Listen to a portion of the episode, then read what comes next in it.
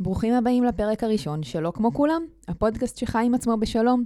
אני מורן ודנה כאן איתי, והפרק הראשון עוסק בהיכרות. אנחנו נציג את עצמנו, נציג את הפודקאסט, נדבר על מה זה לא כמו כולם, ולמה גם אתם רוצים להיות חלק מלא כמו כולם. אני חושבת הכי טוב שנתחיל בכלל באיך הכרנו. ואני רוצה לספר לכם את סיפור ההיכרות שלנו, שאני מספרת אותו לכל מי שרק רוצה לשמוע. אז עוד פתיחה, ונתחיל. ומתחילים.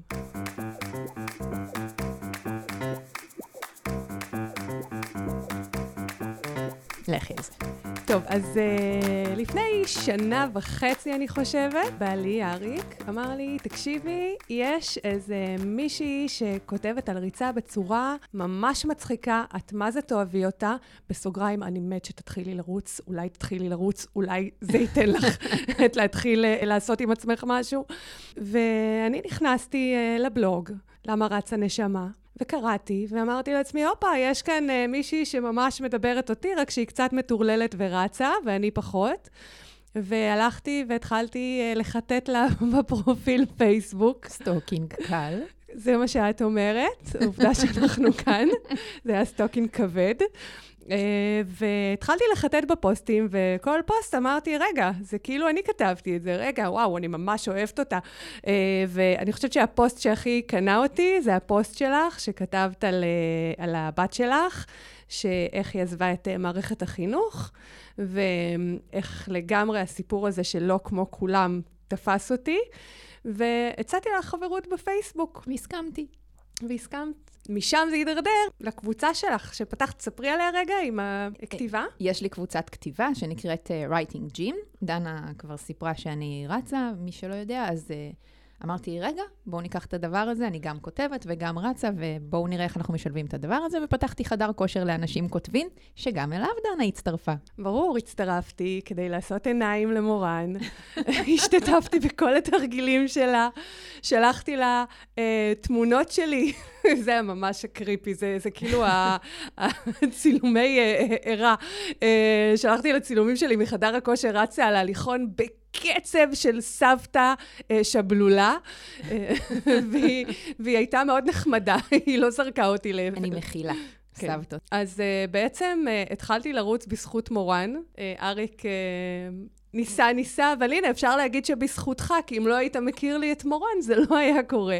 זהו, אז מאז אנחנו באמת התחלנו באיזושהי דרך משותפת, יש לנו סדרת רשת שאנחנו מריצות ביחד עם אריק בעלי, שהוא חלק מהצלע הזוגית הזאת. צריך להגיד שזה המבוש שאני עשיתי לך, כי אני הרבה שנים כותבת את הבלוג שלי, ויודעת לבטא את עצמי במילים, ונהנית מאוד מהכתיבה ומסיפור העריצה שלי, ומהתגובות של אנשים לסיפורי העריצה, שהם באים ככה באופן שלא לוקח את עצמו ברצינות יתרה, ואז גיליתי צמד אנימטורים מוכשרים, עם רעיונות מגניבים, ואמרתי, שנייה, אפשר את כל הסיפורים האלה לתת להם גם פנים ותנועה, ולהצחיק עוד יותר. אז ככה הכרנו, מאז אנחנו עושות המון דברים ביחד, והפודקאסט הזה הוא בעצם הדבר הבא המשותף שלנו, אבל לפני כן, למי שלא מכיר אותנו, וכבר נכנס לתוך העומק של סיפור ההיכרות הרומנטי הזה, בואי נציג את עצמנו.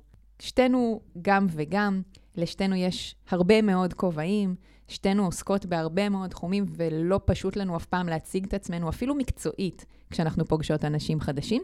אז גם הפעם אני חושבת שכל אחת מאיתנו תבחר משהו שבא לה להגיד על עצמה, ומן הסתם בפרקים הבאים אנחנו עוד נשתף ונחשוף ונכניס אנשים שמאזינים לחיים שלנו, כל פעם מה שרלוונטי, כי אנחנו הרבה דברים, כולנו אגב, לא רק אנחנו. טוב, אז אני אתחיל. את ראשונה. אני אספר שאני דנה נחום, אני אוטוטו בת 42, אבל כל שנה מתבלבלת בשנה, מוסיפה לעצמי שנה, מורידה שנה, אני תמיד צריכה לשאול בת כמה אני היום. אני ארט דירקטור ומפיקה בסטודיו לאנימציה, הנחומים.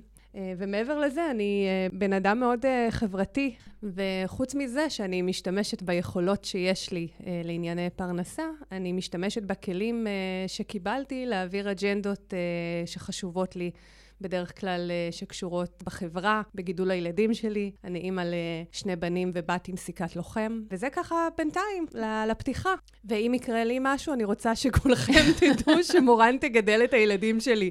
אני זהו, סיכמתי את זה. הנה שני דברים שלא יקרו. לא יקרה לך משהו, ואם יקרה אני לא לוקחת עוד ילדים. אנחנו עוד נדבר על זה. אז אני מורן מישל, למי שלא מכיר, אני אשת תוכן וקהילות רשת, בכובעי המקצועי, אני כותבת, מייצרת תוכן, מנהלת תוכן, ובאופן כללי אני חווה את החיים דרך סיפורים, תוך כדי תנועה, תוך כדי ריצה, תוך כדי החוויות עם הילדות שלי. אני חווה סיפור, אני מספרת לעצמי סיפור ודואגת לזכור אותו. זה אולי המקום גם להגיד, כבר דיברתי על הילדות, שאני אימא ל5 בנות. אחת מהן כמעט בגילי, התחלתי בגיל מאוד מוקדם, וכמו דנה, אני לוקחת את הכלים שיש לי ומשתמשת בהם לפעמים הרבה יותר מאשר בשביל העבודה, לקידום אג'נדות, להבעת עמדות. אני חושבת שזה חלק מאוד חשוב גם באופן כללי בניהול עסק עצמאי קטן. ואני חושבת שכאן אפשר לראות את ההשלמה היפה בינינו. את רואה סיפורים בכל מקום, אני רואה פריימים בכל מקום, נכון. וזה מתלבש לגמרי ביחד. אני חושבת שהסיפור ככה תמיד הרבה יותר שלם. אז זה מה שהביא אותנו לעבוד ביחד, לחוות ביחד, ובואו נדבר על מה זה הפודקאסט הזה בכלל. אז הצגנו את עצמנו, והגיע הזמן להציג את הפודקאסט. מה זה בעצם הפודקאסט? מה זה לא כמו כולם? אז נתחיל בעצם ממה זה כן כולם, למה הבאנו את הכולם הזה לכאן, ובשיח בינינו עלתה התחושה שכולם זאת אחת הישויות החזקות שמלוות את החיים שלנו. אני חושבת שכל מי שגדל בדור שלנו, אנחנו שתינו בנות 40 פלוס קצת, חי את הכולם הזה באופן דואלי ורב-ממדי מגיל כלום. זה תמיד, למה את לא כמו כולם? למה את תמיד צריכה להיות שונה? למה את כל כך אחרת? למה את צריכה להיות כל כך מיוחד? למה לא פשוט להיות כמו כולם? ואז, או אז, כשאת רוצה ללכת עם כולם לים, כי במקרה כולם הולכים לים, או כולם הולכים למסיבה, ואנחנו גם מכירים את מי זה הכולם הזה, אז מה התשובה? ואם כולם יקפצו מהגג, גם את תקפצי. ואם כולם... אז רגע, כולם זה טוב או כולם זה רע? והתחושה שאני גדלתי איתה היא בעצם של להיות לא כמו כולם, יש בזה משהו קצת לא בסדר. לא נוח כשאנחנו לא הולכים במסלול שקבעו לכולם, כשבעצם אנחנו רוצים להיות כמונו, לגלות את האנחנו, את האני הפרטי. הבנות שלי למשל, כל כך גדלות הפוך ממני, שהן יודעות שהדרך הבטוחה, לקבל ממני את התשובה לא, זה להגיד לי, אבל כולם, אבל כולם הולכים, אבל כולם עושים, אבל כולם קנו, אבל כולם לובשים. אם הן מגיעות עם המשפט הזה אלייך, הן כנראה לא בדקו מספיק טוב למה הן רוצות את זה, כי אם אני רוצה כמו כולם ולא יכול לדייק לעצמי את התשובה למה בעצם אני רוצה את זה. נכון.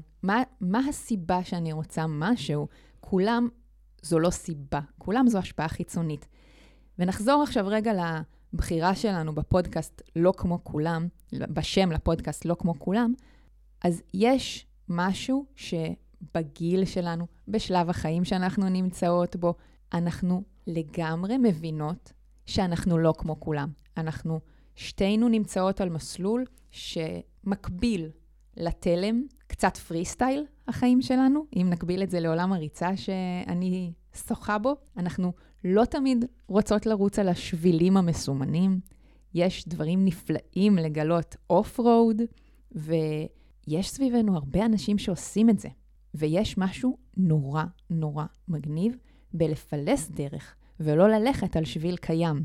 אני חושבת שאצלי זה עוד התחיל בבחירה של הלימודים, כי השאלה הראשונה ששאלו אותי במה את הולכת ללמוד, כשאמרתי אנימציה, אז אמרו לי, רגע, אבל מה עושים עם זה?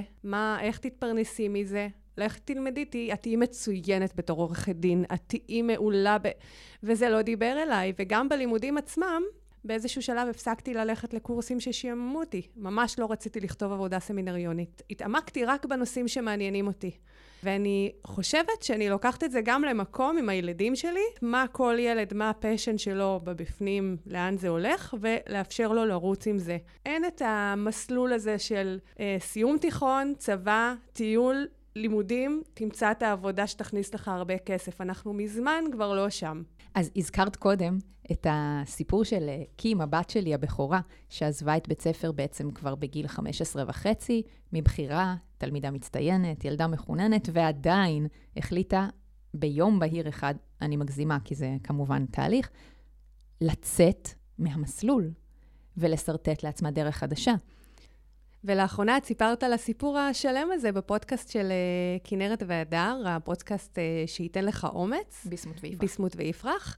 ממליצה לכם בחום להקשיב. אני גם ממליצה להקשיב לזה, בעיקר לעצמי, כי לשמוע את קים מדברת בצורה כל כך עמוקה, ולהבין שהתפיסה הזאת שלא כמו כולם זה בסדר, מופנמת אצלה בצורה כל כך עמוקה, נתן לי להסתכל במראה שנורא אהבתי את מה שראיתי בה. אז אנחנו חוזרות לנושא של לא כמו כולם ועל הזכות לבחור לחיות מחוץ לתלם, כי בעצם החיים מכוונים אותנו לחיות על פס ייצור. אנחנו בתוך מפעל. אני הרגשתי אצל עצמי בתור ילדה התנגדות נורא נורא גדולה לדבר הזה. לא רציתי את זה. הבנתי שזה לא מתאים לי. הבנתי שמשהו שם לא עובד לי. את אמרת אותו דבר, גם בתור סטודנטית, אנחנו מרגישים את זה מגיל נורא צעיר, פתאום בגיל 20, 20 פלוס, זה לא הולך לשום מקום. כשזה לא מתאים, זה לא מתאים. ואז מתחיל הדיאלוג הזה של איך אפשר אחרת. איך יורדים מפס היצור הזה שמכניסים אותנו אליו מיומנו הראשון? יש הסללה מאוד ברורה איך החברה הישראלית עובדת, מה המקום שלך, תמיד ישאלו אז הוא לומד, אז הוא בטיול של אחרי. באיזה שלב אתה? איפה אתה על ציר הזמן שאני מכיר, שאני מכירה? תני לי למקם אותך. אז תני לי להבין איפה את. אז למה לא כמו כולם זה מפחיד כל כך? בגלל שזה נמצא ב-No Man's Land. אין ודאות, אין מסלול. אף אחד דרך אגב לא אחראי ולא נותן לך ערובה על מה שאת תפגשי שם. זאת המסיבה האלטרנטיבית של החיים. אני חושבת שהיום בבוקר הבנתי את זה אגב. המקום הזה שמסתכלים עליך טיפה שונה וגורם לך להרגיש לא בסדר עם מה שאתה עושה, תופס אותי בדיוק במקום הזה שאני לא נמצאת בקבוצות הוואטסאפ של הילדים שלי. אני החלטתי שזה גורם לי להיות הרבה יותר מפוקסת, בלי רעשי רקע, בעיקר שמצורפת לזה אג'נדה שאני רוצה לגדל ילדים עצמאיים, ושאני לא מתנהל מעליהם כמו הליקופטר שבודק אותם בכל רגע ושאל. פשוט החלטתי שאני יוצאת מכל קבוצות הוואטסאפ, ועולות שאלות. את בטוחה? את לא מרגישה שתפספסו משהו? את לא רוצה שנצמיד לך זה אימא שהיא כן בקבוצה שתדאג להתקן אותך? חונכת. לא. אז אני עושה את זה באמת בלב שלם, אבל השאלות לא מפסיקות. זה יכול להיות, יא איזה אמיצה את, ויא איזה טעות את עושה. אני חושבת שההחלטות האלה, שמדייקות לנו את העני הפנימי שלנו, ומה אנחנו רוצים לעשות, זה באמת המקום שמאפשר לי יותר חופש, ויותר לזרום עם הבחירות שלי, והילדים שלי נשבעת שהשמיים לא נפלו. מסתדרים נהדר. אני חושבת שהנושא הזה של ללכת בתלם, במסלול הידוע, מראש מייצר אצלנו איזושהי חרדה, איזשהו פחד מהפסד. מה יהיה אם אני ארד מהתלם? אז מצד אחד אני ארוויח משהו חדש, מקורי, התנסות, חוויה. מצד שני אני תמיד מוותרת על משהו. אני תמיד אפסיד משהו שנמצא איפשהו במורד הדרך הידועה. סיפרתי על זה בריאיון עם קים, שכשהיא אמרה שזהו, שהיא עוזבת את בית ספר, שאלתי אותה, אבל מה עם הנשף? את לא תהיי בנשף של י' ב'. עכשיו, נשף בעיניי זה דבר מאפן. לגמרי. גם הנשף שלי, כשאני הייתי בי' ב', זה היה דבר מאפן. זה אף פעם לא משהו שחיכיתי לו, זה לא איזה פסגת שאיפות. אנחנו בכלל לא אנשים כאלה. אבל מיד, הכולם הזה, התלם הזה, קפץ עליי. באמת, כמו שאמרתי בהתחלה, כמו איזה ישות, שאת לא יודעת מאיפה זה משתלט עלייך. זה פשוט הולבש עלינו באיזשהו שלב. יש איזה משהו שמחכה, זה אפילו לא בסוף דרך, כי יש את זה כל איזשהו מקטע מוודאים שיהיה לנו למה לחכות כדי שרובנו נגיע לשם. אני חושבת שבראי הזמן, אני חושבת ששתינו הבנו שבאמת במבחן הזמן אנחנו צדקנו. ההתחברות למקום הזה, גם העולם הולך לזה, אתה יכול להיות גם וגם וגם וגם, ולהחליט שאתה לא הולך רק בדרך הזו, שאתה יכול להחליף, אתה לא חייב להגדיר את עצמך, אתה יכול לעשות כל מיני דברים. אני יודעת שעם הזמן, זה נתן לי יותר שקט, לדעת שאני עושה משהו שאני מחוברת אליו, זה לא חייב להיות כמו כולם, אני יכולה לעבוד מהבית, אני יכולה לעבוד עם בן הזוג שלי. אני אגב מנהלת סטודיו, עובדת עם בעלי אריק, אנחנו מנהלים גם את משק הבית ביחד וגם את העבודה ביחד. 24/7 ועוד קצת. כן, לא, הוא רץ, אני לא רץ על המרחקים האלה, יש לי שקט. צריך שקט, הוא בורח גם, כן, הוא רץ. אז כל ההחלטות האלה באמת הביאו אותנו למקום מאוד שקט, שאנחנו חיים את עכשיו, את הרגע, וכמו כולם לא מעסיק אותנו. אז למה פודקאסט בעצם? טוב, אז אנחנו גם ככה גילינו שאנחנו מדברות הרבה. זה עניין יחסי, וכל אחד יגיד את עמדתו בנושא. ומצלמות הרבה. נכון. וצוחקות הרבה. מלא. ואנחנו מתגייסות, ואנחנו יוזמות, ואנחנו עושות. וחשבנו שאם אנחנו גם ככה בתוך הלופ הזה של העשייה, שעושה מאוד טוב לאור הפנים, אז אנחנו גם נזמין לכאן אנשים שעזרו לנו לפתוח את הראש לכיוונים שלא חשבנו עליהם. ונשמע, אולי גם יפתחו לכם את הראש בקטע טוב, לכיוונים שלא חשבתם עליהם. והרבה פעמים אנשים אומרים לנו, אולי אפשר לבוא לדבב איתכם, אולי אפשר לבוא לכתוב איתכם, אולי אפשר לבוא לרוץ איתכם. אנחנו נורא מקוות שיגיעו לכאן אנשים מאוד מעניינים. סוף סוף יצרנו את המקום שאפשר באמת לפגוש אנשים בלי הגבלה, לדבר, לשמוע רעיונות, לשתף רעיונות. ושאפשר לדבר בקצב ריצה, הם לא חייבים להתנשף. בלי להתנשף, בדיוק. ואולי, אולי, אולי, יום אחד, כולם יהיו לא כמו כולם. אז על מה נדבר כאן בכלל? נדבר על הפתעות באמצע החיים, על חישוב מסלול מחדש, על זוגיות, על עבודה ופרנסה, על שמחה, על דיכאון, על הורות, על משפחה, על דרכים צדדיות ששווה לגלות. נדבר על יצירתיות, על סקרנות ויכולת לגלות דברים חדשים גם אחרי גיל 40. נדבר על חברויות חדשות ושותפויות, כמונו למשל, כשכבר חשבנו שהשלב הזה מאחורינו. נאתגר תפיסות, נשמע ונארח אנשים עם חשיבה מקורית, שיציגו גם דרכים מגוונות לחיים. באופן כללי, נרד מפס הייצור. וגם אם לכם יש רעיונות, אנשים שאתם מכירים, שאתם חושבים שיתאימו לפודקאסט שלנו, אז תספרו לנו עליהם, אנחנו נשמח לארח אותם איתנו כאן. מאוד. אתם מוזמנים להצטרף גם לקבוצת הפייסבוק הדנדשה שלנו, בשם לא כמו כולם הפודקאסט. נשמח לפגוש אתכם, להכיר, לשוחח שם ולספר על האורחים שיגיעו אלינו בפרקים הבאים. אתם כמובן מוזמנים להציג את עצמכם, לשאול שאלות ולשתף אותנו בחוויית ההאזנה, וכמובן גם לשלוח לנו שאלות שנעביר לאורחים שיגיעו להתארח אצלנו. ועד הפרק הבא תזכרו שלחיות עם עצמנו בשלום זה יותר טוב מכנף טריה. ביי פאר.